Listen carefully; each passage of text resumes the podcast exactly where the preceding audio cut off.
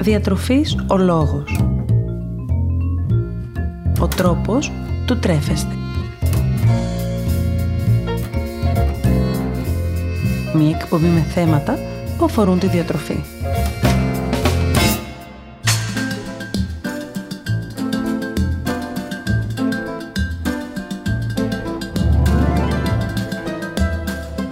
Καλησπέρα σας.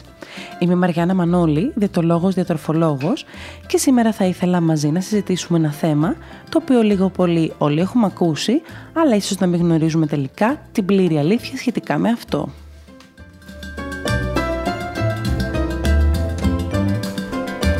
Σήμερα είμαι εδώ για να μιλήσουμε για τη γλουτένη που κατά καιρούς έχει ενοχοποιηθεί από πολλούς ως αιτία παχυσαρκίας αλλά και ως αιτία για την εκδήλωση σοβαρών νοσημάτων.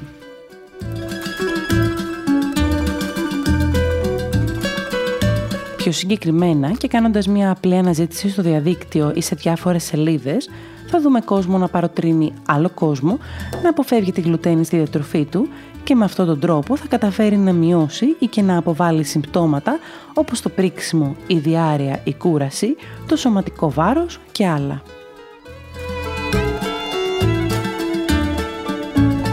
Πριν ξεκινήσουμε όμως να αναφέρουμε γιατί ίσως μια τέτοια δήλωση να μην έχει καμία αξία, ας πιάσουμε τα πράγματα από την αρχή και ας ξεκαθαρίσουμε τι είναι τελικά η γλουτένη, αφού πολύ μιλάμε για αυτήν, αλλά ελάχιστοι γνωρίζουμε για το τι πραγματικά πρόκειται.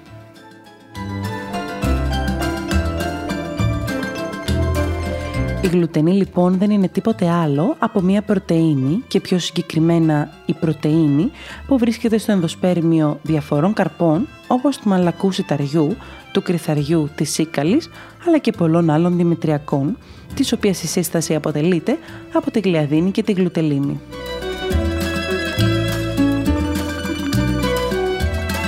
Η γλουτένη τώρα είναι ουσιαστικά το συστατικό εκείνο το οποίο βοηθάει τις ζύμες να φουσκώσουν. Αφού όταν ενωθεί με άλλα μόρια του αμύλου και της μαγιάς, δημιουργεί μικρούς θύλακες με διοξίδιο του άνθρακα και έτσι οι ζύμες καταλήγουν να φουσκώνουν και να παίρνουν το τελικό του σχήμα.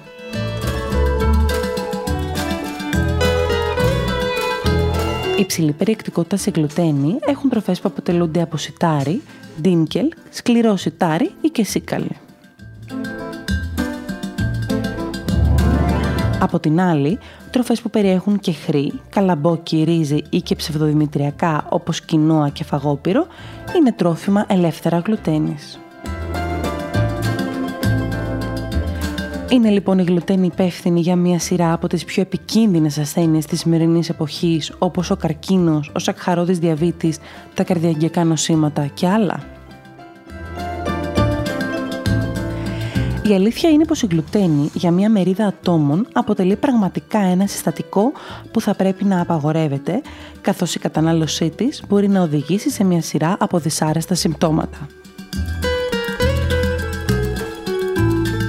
Ο οργανισμός αυτών των ατόμων, μόλις ανοιχνεύσει τη γλουτένη, ακόμα και σε ίχνη, κινητοποιεί διάφορους ανοσολογικούς μηχανισμούς, οι οποίοι με τη σειρά τους επιτίθενται στο λεπτό έντερο και έτσι οι εντερικές λάχνες καταστρέφονται ή εδρανοποιούνται. Αυτό αυτόματα οδηγεί σε μία απορρόφηση διαφόρων θρεπτικών συστατικών και επομένως υπάρχει πιθανότητα εμφάνισης διατροφικών ελλείψεων, ακόμα και υποσυτισμού.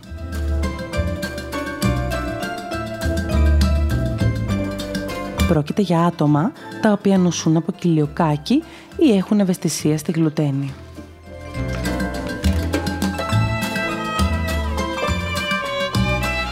Τι είναι η κοιλιοκάκι; Η κοιλιοκάκι είναι μία από τις πιο συνήθεις γενετικές ασθένειες η οποία προκαλείται από δυσανεξία στη γλουτένη. Ο οργανισμός δηλαδή των ατόμων που πάσχουν από κοιλιοκάκι δεν μπορεί να διασπάσει και να απορροφήσει τη γλουτένη.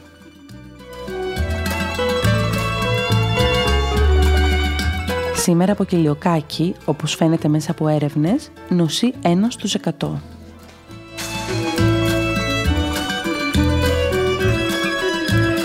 Δεν είναι μια μεταδοτική ασθένεια, ενώ ακόμα είναι άγνωστος ο λόγος για τον οποίο τα άτομα τελικά εκδηλώνουν την νόσο.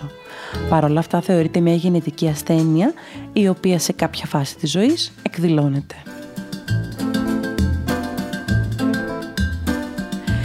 Ειδικότερα, η κοιλιοκάκη μπορεί να εκδηλωθεί στον οργανισμό μας με μια σειρά από διάφορα συμπτώματα, αλλά και χωρίς αυτά.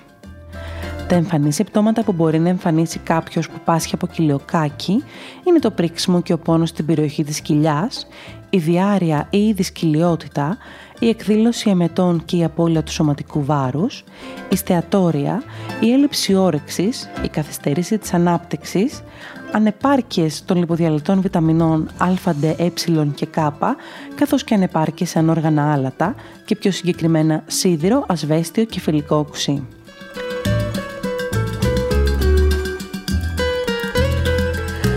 Άλλα συμπτώματα είναι πόνες στις αρθρώσεις, μούδιασμα στα πόδια, κάποια εξανθήματα στο δέρμα, καθώς και η απώλεια του σμάλτου των δοντιών. Στηρότητα που δεν δικαιολογείται από άλλες αιτίες, αλλά και επαναλαμβανόμενες χωρίς λόγο αποβολές, η οστεοπόρωση, το άγχος και η κατάθλιψη χωρίς όμως άλλες προφανείς αιτίες.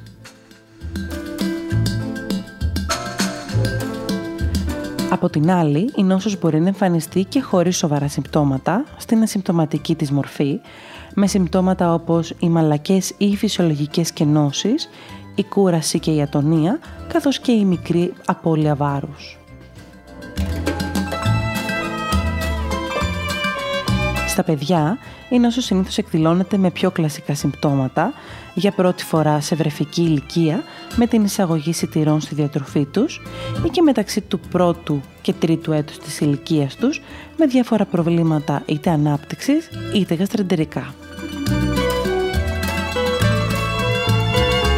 Στους ενήλικες από την άλλη, η νόσος εκδηλώνεται συνήθως με συμπτώματα που αφορούν το γαστρεντερικό, ενώ η πιο συχνή ένδειξη ότι πρόκειται να νοσούν από κοιλιοκάκι είναι η συντροπενική ανεμία, που όμως δεν μπορεί να διορθωθεί με τη χορήγηση συμπληρωμάτων σιδήρου.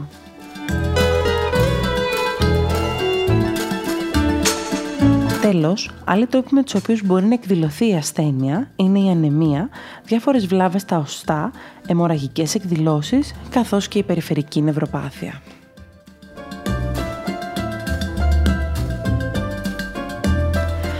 Όπως σε κάθε ασθένεια τώρα, για να μπορέσουμε να πούμε ότι ένα άτομο πάσχει πραγματικά από κοιλιοκάκι, θα πρέπει να πληρεί μία σειρά από κριτήρια.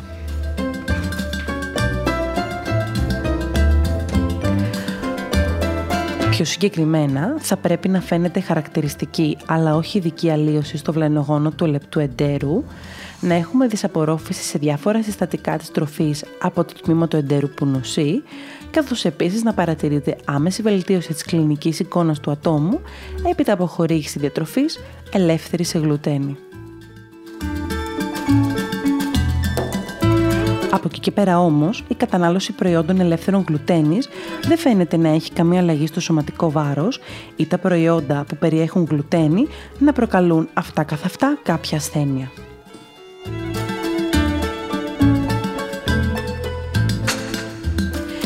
Σίγουρα, άτομα τα οποία πάσχουν από κοιλιοκάκι και πριν γίνει διάγνωση εκδηλώνουν μια σειρά από συμπτώματα τα οποία είναι αρκετά επώδυνα και μετά τη διατροφή ελεύθερης γλουτένης τα συμπτώματα αυτά μειώνονται ή και εξαφανίζονται. Αυτό όμως δεν σημαίνει ότι κάθε άνθρωπος που απορρίπτει τη γλουτένη από τη διατροφή του θα παρατηρήσει διαφορά στο σώμα του.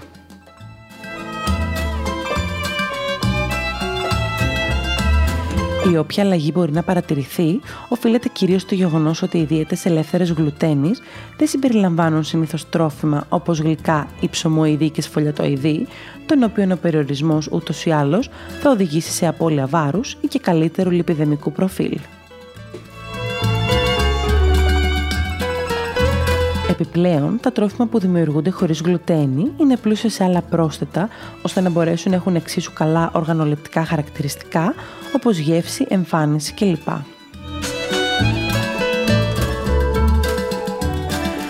Άρα λοιπόν όχι, η γλουτένη δεν παχαίνει και δεν θα πρέπει να αποφεύγεται πέρα από περιπτώσεις όπου αφορά καθαρά εντοπισμένο ιατρικό θέμα.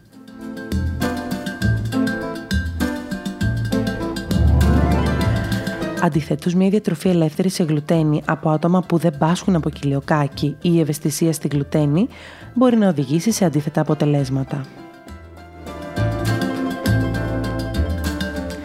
Πώς γίνεται αυτό; Αν καταναλώνουμε μια διατροφή ελεύθερη σε γλουτένη, τότε απενεργοποιείται στον οργανισμό μας το ένζυμο εκείνο που χρησιμοποιείται για τη διάσπαση της γλουτένης. Αν λοιπόν κάποιος αποφασίσει μετά από εύλογο χρονικό διάστημα να επιστρέψει σε μια διατροφή με γλουτένη, τότε εκείνη δεν θα μπορεί να απορροφηθεί σωστά, προκαλώντας μια σειρά από συμπτώματα όπως αέρια, δυσφορία ή και πρίξιμο στην κοιλιά μας. Κρίνεται λοιπόν απαραίτητη η ανάγκη να ακολουθούμε μια ισορροπημένη διατροφή χωρίς υπερβολές όταν δεν πάσχουμε από κοιλιοκάκι ή ευαισθησία στη γλουτένη.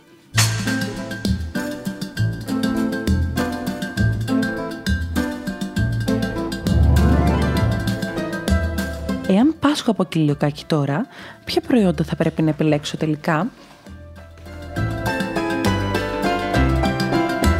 Όπως έχουμε αναφέρει πολλές φορές και στο παρελθόν, αυτό που είναι πολύ σημαντικό να γνωρίζουμε είναι οι ετικέτες που βρίσκονται πάνω στα τρόφιμα. Είναι αυτές που μας δίνουν τις πληροφορίες που χρειαζόμαστε ώστε να αξιολογήσουμε κατάλληλα ένα τρόφιμο. Και στην περίπτωση λοιπόν που κάποιος πάσχει από κοιλιοκάκι, το σωστό διάβασμα της ετικέτας τροφίμων είναι αυτό που μπορεί να οδηγήσει σε σωστή επιλογή προϊόντος.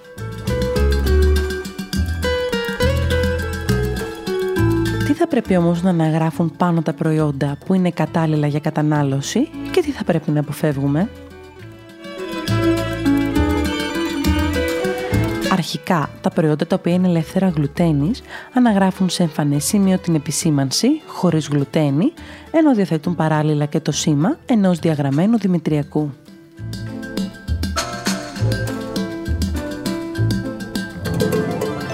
Έπειτα θα πρέπει να αποφεύγεται η κατανάλωση προϊόντων που περιέχουν στα συστατικά τους, έστω και μικρή ποσότητα, από σιτάρι, κρυθάρι, κουσκούς και πληγούρι.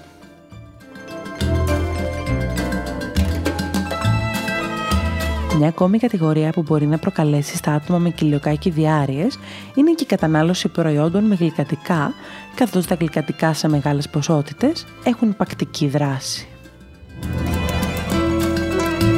Σε άτομα όμως με κάποια ευαισθησία στο έντερο μπορεί να έχουν υπακτική δράση και χωρίς να έχει προηγηθεί αυξημένη κατανάλωση.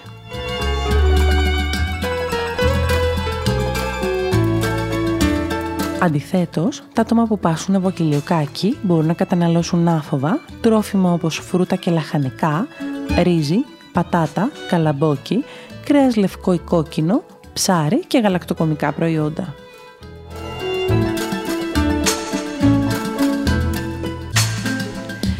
Γενικώς, αυτό που είναι πολύ σημαντικό να επενθυμίσουμε είναι το θέμα της επιμόλυνσης, αφού έστω και μια μικρή ποσότητα γλουτένης είναι αρκετή για να οδηγήσει σε εκδήλωση συμπτωμάτων.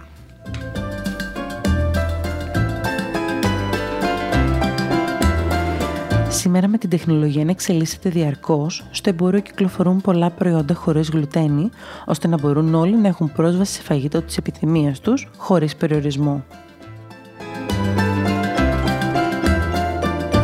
Ακόμα και σε πολλά καταστήματα εστίασης μπορεί να βρει κάποιος φαγητά, γλυκά ή αλμυρά ελεύθερα γλουτένης. Στις περιπτώσεις των καταστημάτων εστίασης θα πρέπει να εφαρμόζεται αυστηρό πρωτόκολλο σύμφωνα με το οποίο τα σκεύη και τα τρόφιμα που προορίζονται για την παρασκευή γευμάτων για ασθενείς με κοιλιοκάκι, γλυκών ή και σνακ να μην έρχονται σε επαφή με επιφάνειες που έχουν ακουμπήσει τρόφιμα με γλουτένη προκειμένου να αποφευχθεί τυχόν επιμόλυνση.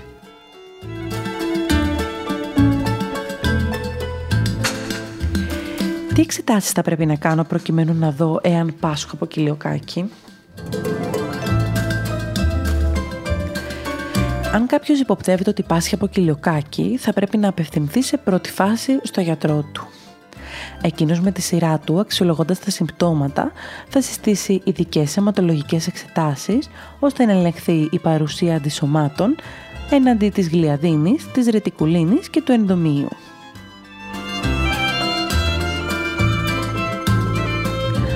Αν οι εξετάσεις είναι θετικές, τότε θα προχωρήσει σε λήψη δείγματος του εσωτερικού τυχώματος του λεπτού εντέρου μέσω γαστροσκόπησης.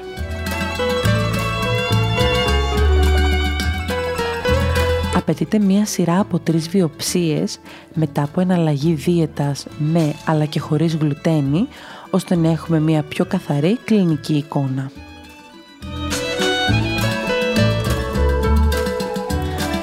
Για το τέλος, θα ήθελα να μιλήσουμε για ένα ιδιαίτερο κεφάλαιο ως προς το θέμα κοιλιοκάκι και αυτό δεν είναι άλλο από την ψυχολογία του ίδιου του ασθενούς.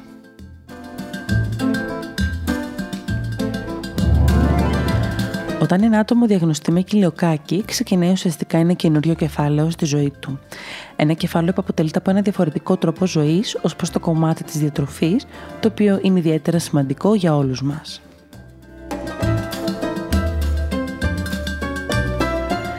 Χρειάζεται να αλλάξει διατροφικές συνήθειες, τον τρόπο που συνήθιζε να ψωνίζει, να μαγειρεύει ή ακόμα και τον τρόπο που επέλεγε φαγητό απ' έξω.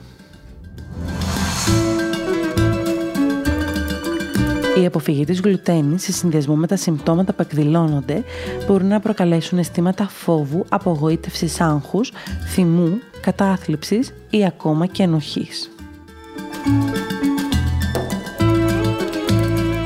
Οι απορίες που δημιουργούνται σε φίλους και συγγενείς μπορεί επίσης να φέρουν τον ασθενή σε δύσκολη θέση.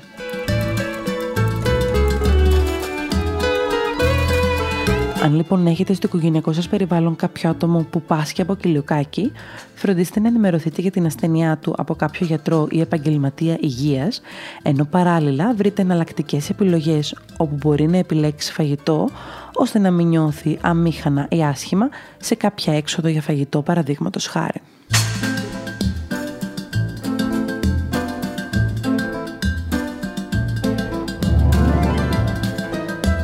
Η συμβουλή μου για εσάς είναι να μην επηρεάζεστε από διάφορα άρθρα που μπορεί να τύχει να διαβάσετε ή από συζητήσεις με φίλους ή και γνωστούς.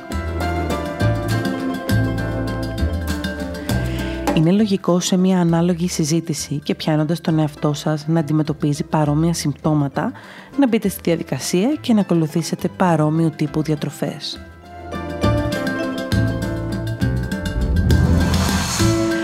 Παρ' όλα αυτά, πριν προβείτε σε αντίστοιχες διαδικασίες, ενημερωθείτε για τέτοια ζητήματα από τους ειδικούς. Μην διστάσετε να ζητήσετε γνώμη ή και βοήθεια από κάποιον που γνωρίζει και μπορεί να σας κατευθύνει ανάλογα.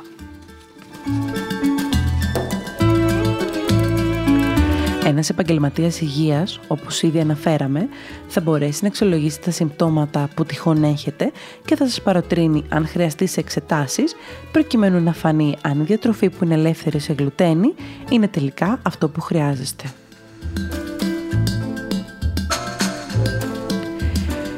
Σήμερα το σνακ μας είναι για όλους, όσους έχουν ή δεν έχουν κοιλιοκάκι.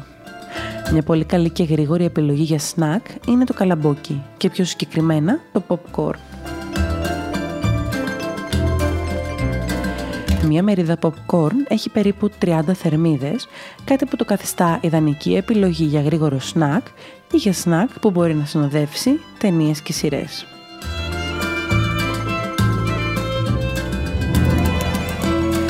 Είναι πλούσιο σε φυτικές ίνες που βοηθούν στον κορεσμό, αλλά και σε πολυφενόλες, έχοντας έτσι αντιεξωτική δράση.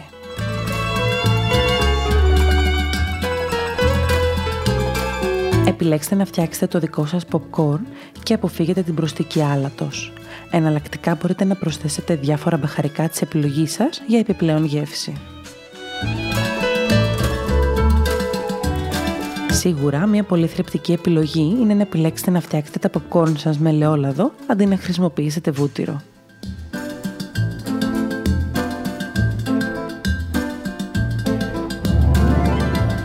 Θα χαρώ πολύ να τα πούμε στο Instagram Διατροφής ο Λόγος και στο Facebook Μαριάννα Μανώλη Διατολόγος Διατροφολόγος να μοιραστούμε παρόμοιες ιδέες σχετικές με το φαγητό καθώς ακόμη και να συζητήσουμε τις δικές σας απορίες ή τις δικές σας ανησυχίες σχετικά με τη διατροφή.